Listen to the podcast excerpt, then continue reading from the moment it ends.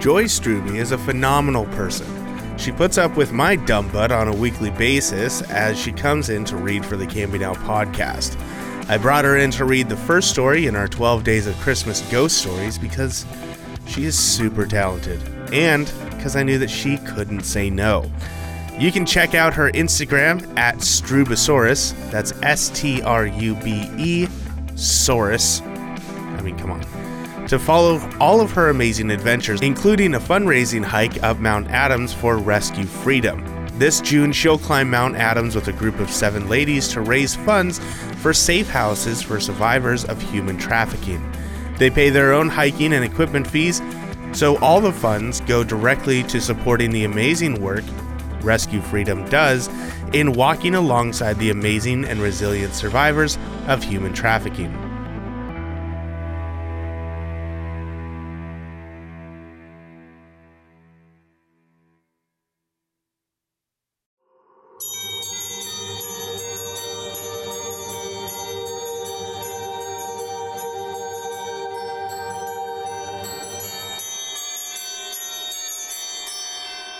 Was, as far as I can ascertain, in September of the year 1811 that a post chaise drew up before the door of Ashwarby Hall in the heart of Lincolnshire.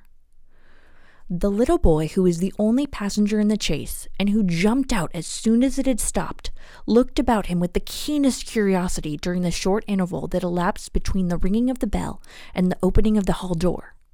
He saw a tall, square, red brick house built in the reign of Anne. A stone pillared porch had been added in the pure classical style of 1790. The windows of the house were many, tall and narrow, with small panes and thick white woodwork. A pediment, pierced with a round window, crowned the front. There were wings to right and left, connected by curious glazed galleries, supported by colonnades, with the central block. These wings plainly contained the stables and offices of the house. Each was surmounted by an ornamental cupola with a gilded vane. An evening fire shone on the building, making the window panes glow like so many fires. Away from the hall, in front stretched a flat park studded with oaks and fringed with firs, which stood out against the sky.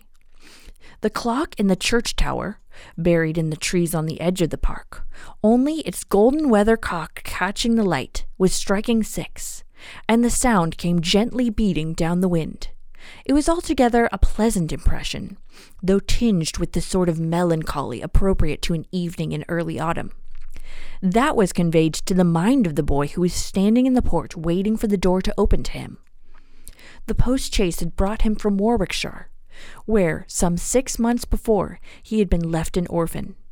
Now, owing to the generous offer of his elderly cousin, Mr. Abney, he had come to live at Ashwarby. The offer was unexpected, because all who knew anything of Mr. Abney looked upon him as a somewhat austere recluse, into whose steady going household the advent of a small boy would import a new and it seemed incongruous element. The truth is that very little was known of Mr. Abney's pursuits or temper. The professor of Greek at Cambridge had been heard to say that no one knew more of the religious beliefs of the later pagans than did the owner of Ashwarby. Certainly, his library contained all of the then available books bearing on the mysteries, the Orphic poems, and the worship of Mithras and the Neoplatonists. In the marble paved hall stood a fine group of Mithras slaying a bull, which had been imported from the Levant at great expense by the owner. He had contributed a description of it to the Gentleman's Magazine, and he had written a remarkable series of articles in the Critical Museum on the superstitions of the Romans of the Lower Empire. He was looked upon, in fine, as a man wrapped up in his books, and it was a matter of great surprise among his neighbors that he should have ever heard of his orphan cousin, Stephen Elliott, much more that he should have volunteered to make him an inmate of Ashwarby Hall. Whatever may be expected by his neighbors, it is certain that Mr. Abney, the tall, the thin, the austere, seemed inclined to give his young cousin a kindly reception. The moment the front door was open, he darted out of his study, rubbing his hands with delight. How are you, my boy? How are you? How old are you? said he. That is, are you not too much tired, I hope, by your journey, to eat your supper? No, Thank you, sir, said Master Elliott. I am pretty well. That's a good lad, said Mr. Abney. And how old are you, my boy? It seemed a little odd that he should have asked the question twice in the first two minutes of their acquaintance. I'm twelve years old next birthday, sir, said Stephen. And when is your birthday, my dear boy? Eleventh of September, eh? That's well. That's very well. Nearly a year hence, isn't it? I like, ha, ha, I, I like to get these things, uh, down in my book. Sure, it's twelve. Certain? Yes, quite sure, sir. Very well.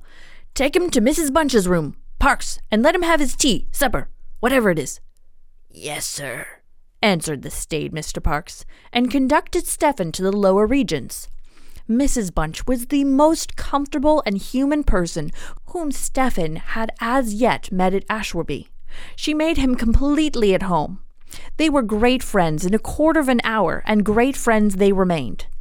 Mrs. Bunch had been born in the neighborhood some fifty five years before the date of Stephen's arrival, and her residence at the Hall was of twenty years' standing.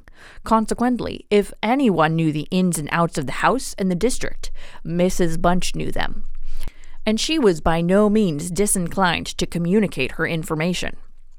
Certainly, there were plenty of things about the Hall and the Hall Gardens which Stephen, who was of an adventurous and inquiring turn, was anxious to have explained to him. Who built the temple at the end of the Laurel Walk? Who is the old man whose picture hung on the staircase, sitting at the table, with a skull under his hand? These and many similar points were cleared up by the resources of Mrs. Bunch's powerful intellect. There were others, however, of which the explanations furnished were less satisfactory. One November evening, Stephen was sitting by the fire in the housekeeper's room reflecting on his surroundings. Is Mr. Abney a good man? And will he go to heaven? he suddenly asked, with the peculiar confidence which children possess in the ability of their elders to settle these questions, and the decision of which is believed to be reserved for other tribunals. Good! Bless the child, said Mrs. Bunch. Master's as kind a soul as ever I did see. Didn't I never tell you of the little boy as he took in out of the street, as you may say, this seven years back, and the little girl two years after I first come here? No, do tell me all about it, Mrs. Bunch, now, this minute. Oh, well, said Mrs. Bunch. The little girl I don't seem to recollect so much about. I know master brought her back with him from his walk one day, and gave orders to Mrs. Ellis, as was his housekeeper then, as she should be took every care with. And the poor child hadn't no one belonging to her. She telled me so her own self. And here she lived with us a matter of three weeks it might be. And then, whether she were some think of a gipsy in her blood or what not. But one morning she out of her bed before any of us had opened an eye. And neither track nor yet trace of her have I yet set eyes on. Master was wonderful put about, and had all pawns dragged. But 'tis my belief she had away by them gypsies for they were singing round the house for as much as an hour the night she went, and Parks he declared as he heard them a calling in the woods all that afternoon. Dear, dear, a hard child she was, so silent in her ways and all. But I was wonderful taken up with her, so domesticated she was. Surprising. And what of the little boy? said Stephen. Ah, that poor boy, sighed Mrs. Bunch. He were a foreigner, Giovanni he called hisself, and he came a tweaking with its urdy-gurdy round and about the drive one winter day, and master at him in that minute, and asked him all about where he came from, and how old he was, and how he made his way, and where was his relatives, and all kinds as his heart could wish. But it went that same way with him.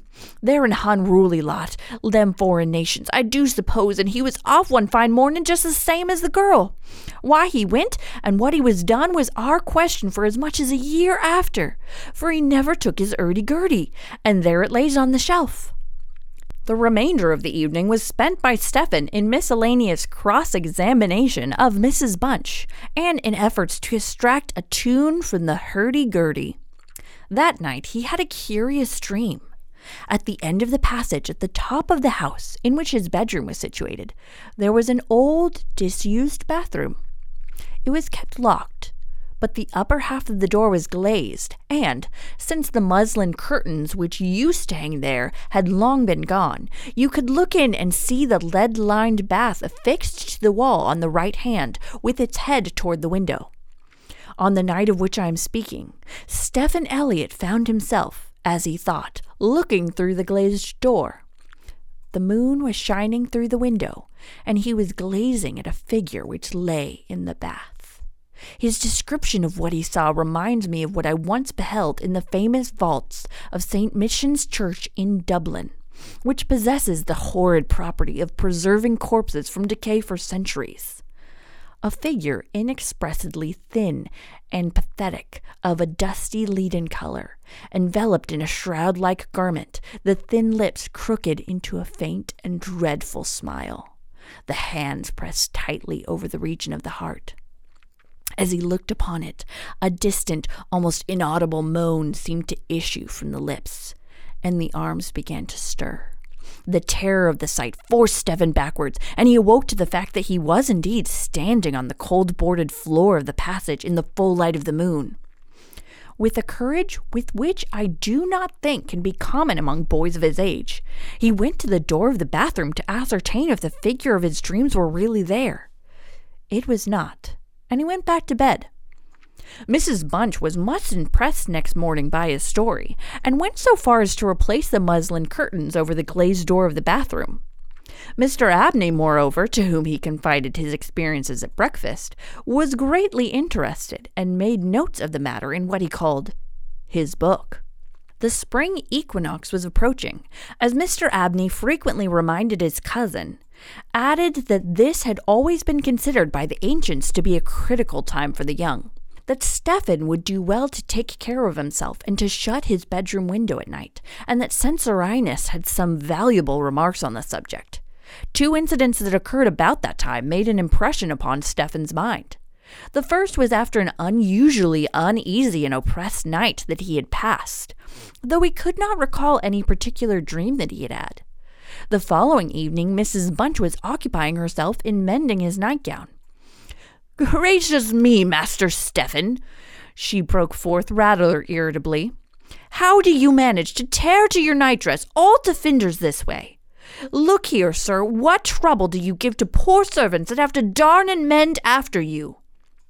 There was indeed a most destructive and apparently wanton series of slits or scorings in the garment, which would undoubtedly require a skilful needle to make good. They were confined to the left side of the chest, long, parallel slits about six inches in length, some of them not quite piercing the texture of the linen.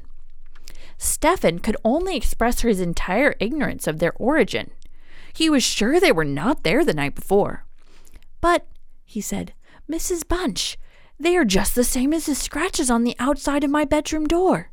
And I'm sure I never had anything to do with making them. Mrs. Bunch gazed at him open mouthed, then snatched up a candle, departed hastily from the room, and was heard making her way upstairs. In a few minutes she came down. Well, she said, Master Stephen, it's a funny thing to me how them marks and scratches can a come there, too high up for any cat or dog to have made 'em, much less a rat. For all the world like a Chinaman's fingernails, as my uncle in the tea trade used to tell us of when we was girls together. I wouldn't say nothing to master, not if I was you, Master Stephen, my dear, and just turn the key of the door when you go to your bed. I always do, Mrs. Bunch, as soon as I've said my prayers. Ah, there's a good child. Always say your prayers, and then no one can hurt you. Herewith, Mrs. Bunch addressed herself to mending the injured nightgown, with intervals of meditation, until bedtime. This was on a Friday night in March, 1812. On the following evening, the usual duet of Stephen and Mrs. Bunch was augmented by the sudden arrival of Mr. Parks, the butler, who, as a rule, kept himself, rather to himself, in his own pantry. He did not see that Stephen was there. He was, moreover, flustered, and less slow of speech than was his wont. Master get up his own wine if he likes of an evening, was his first remark. Either I do it in the daytime or not at all, Mrs. Bunch.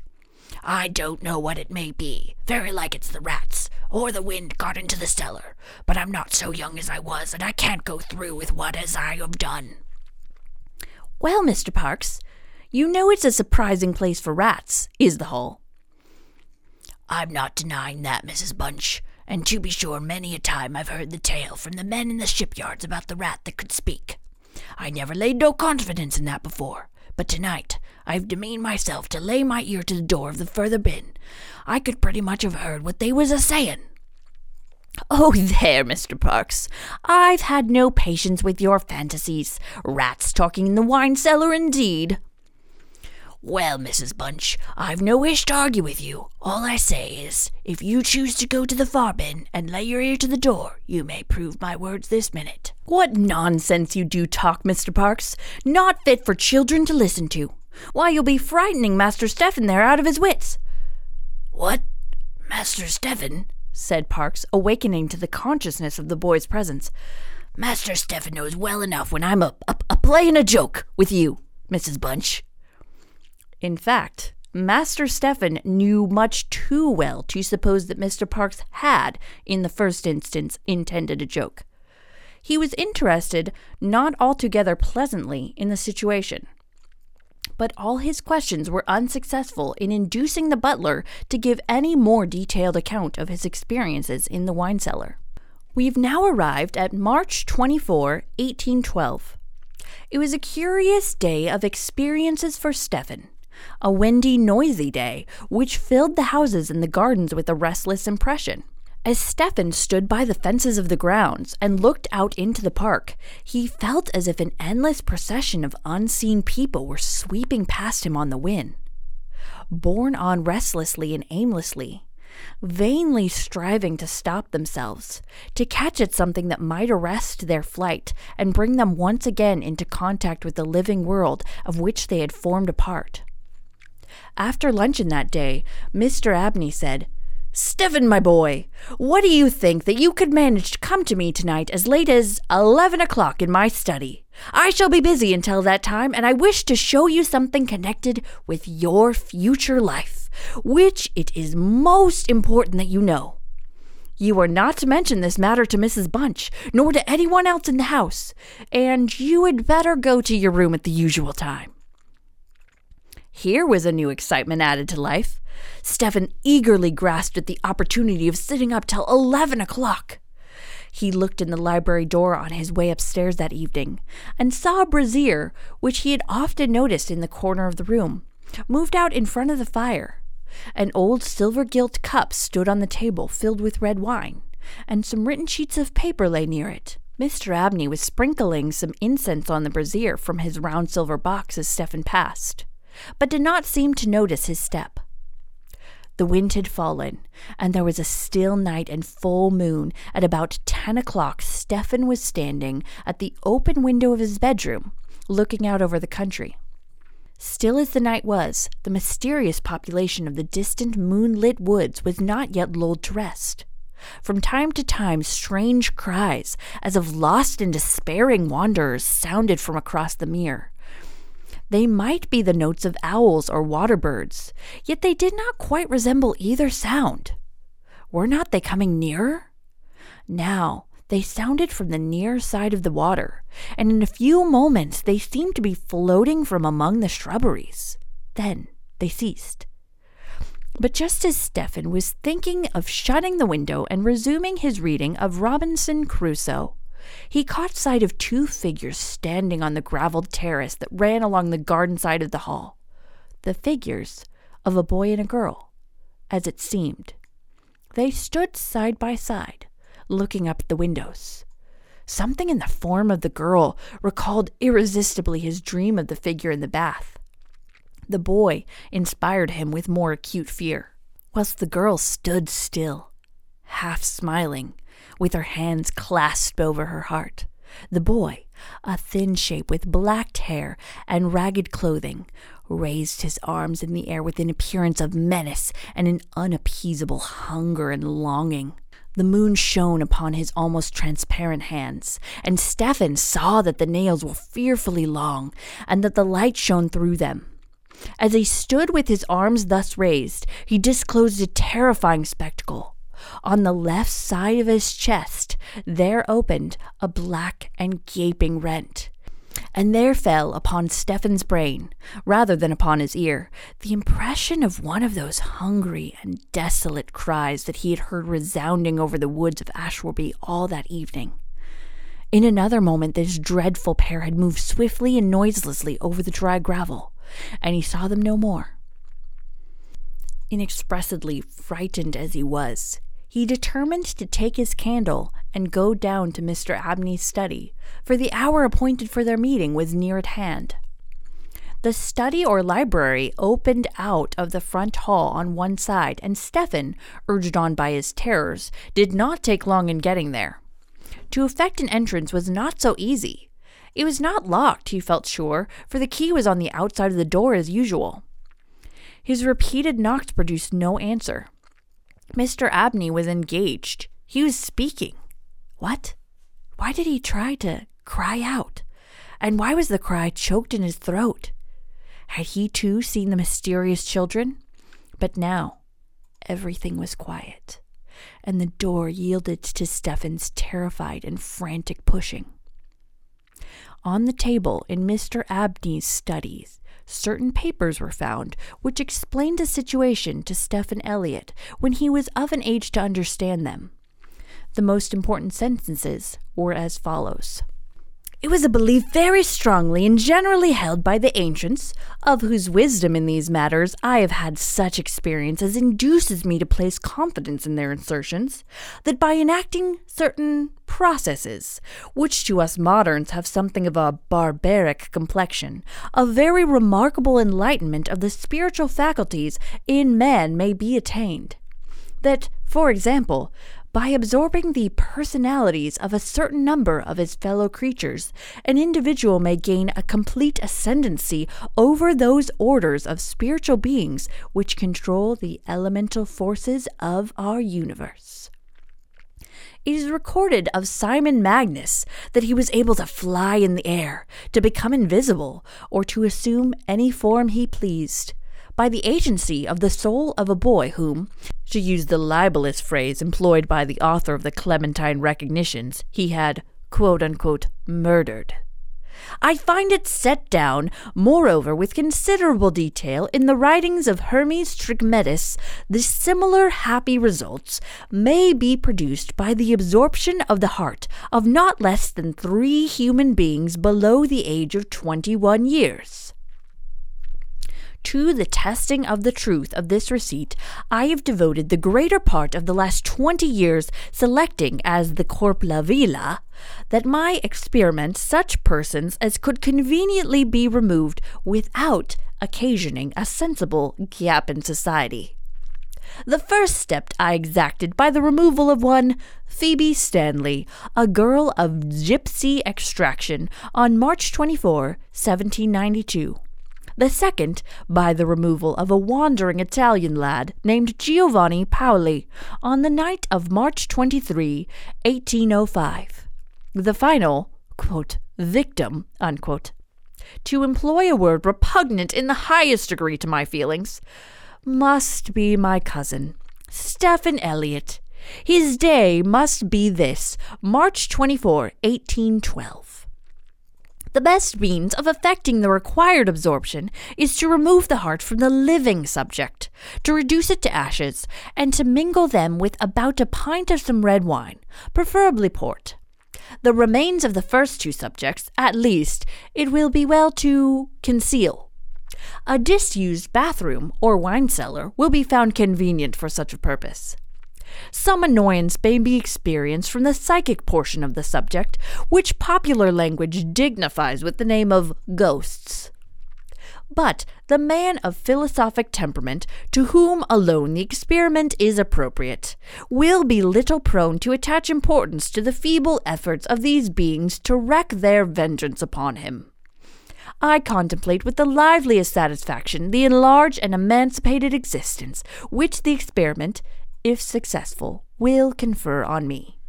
Not only placing me beyond the reach of human justice, so called, but eliminating to a great extent the prospect of death itself. Mr. Abney was found in his chair, his head thrown back, his face stamped with an expression of rage, fright, and mortal pain. In his left side was a terrible lacerated wound exposing the heart. There was no blood on his hands, and a long knife that lay on the table was perfectly clean. A savage wild cat might have inflicted the injuries. The window of the study was open, and it was the opinion of the coroner that Mr. Abney had met his death by the agency of some wild creature. But Stephen Elliott's study of the papers I have quoted led him to a very different conclusion.